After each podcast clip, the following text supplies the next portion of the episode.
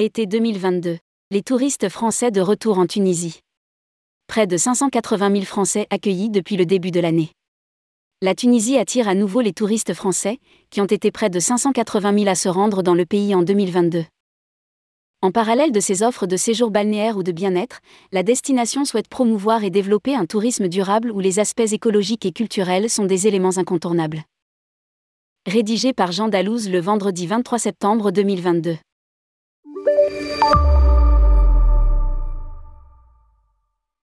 La reprise se confirme pour le tourisme en Tunisie.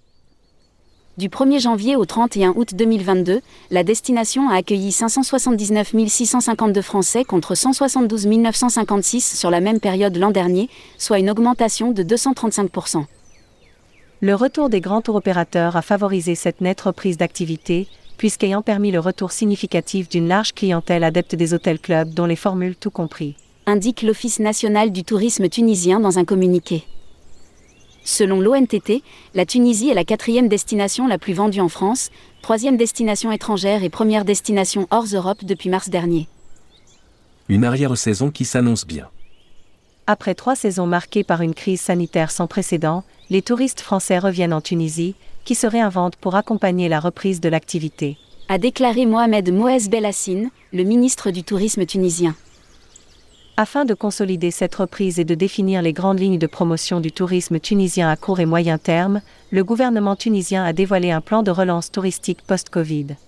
Ce plan est structuré autour de cet axe santé, environnement, transport, assurance, diversification, promotion et marketing, préservation du tissu économique et social, à travers l'identification de projets et de priorités. Ainsi, Parallèlement aux offres de séjour balnéaire ou de bien-être, la Tunisie souhaite aujourd'hui promouvoir et développer un tourisme durable.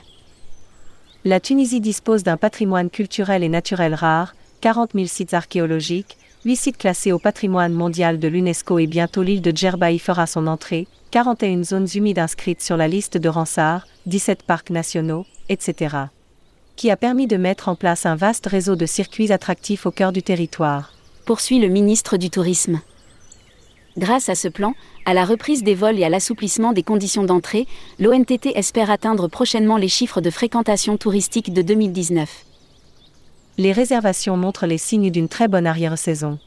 L'heure est à l'optimisme mais le défi est encore immense pour 2023.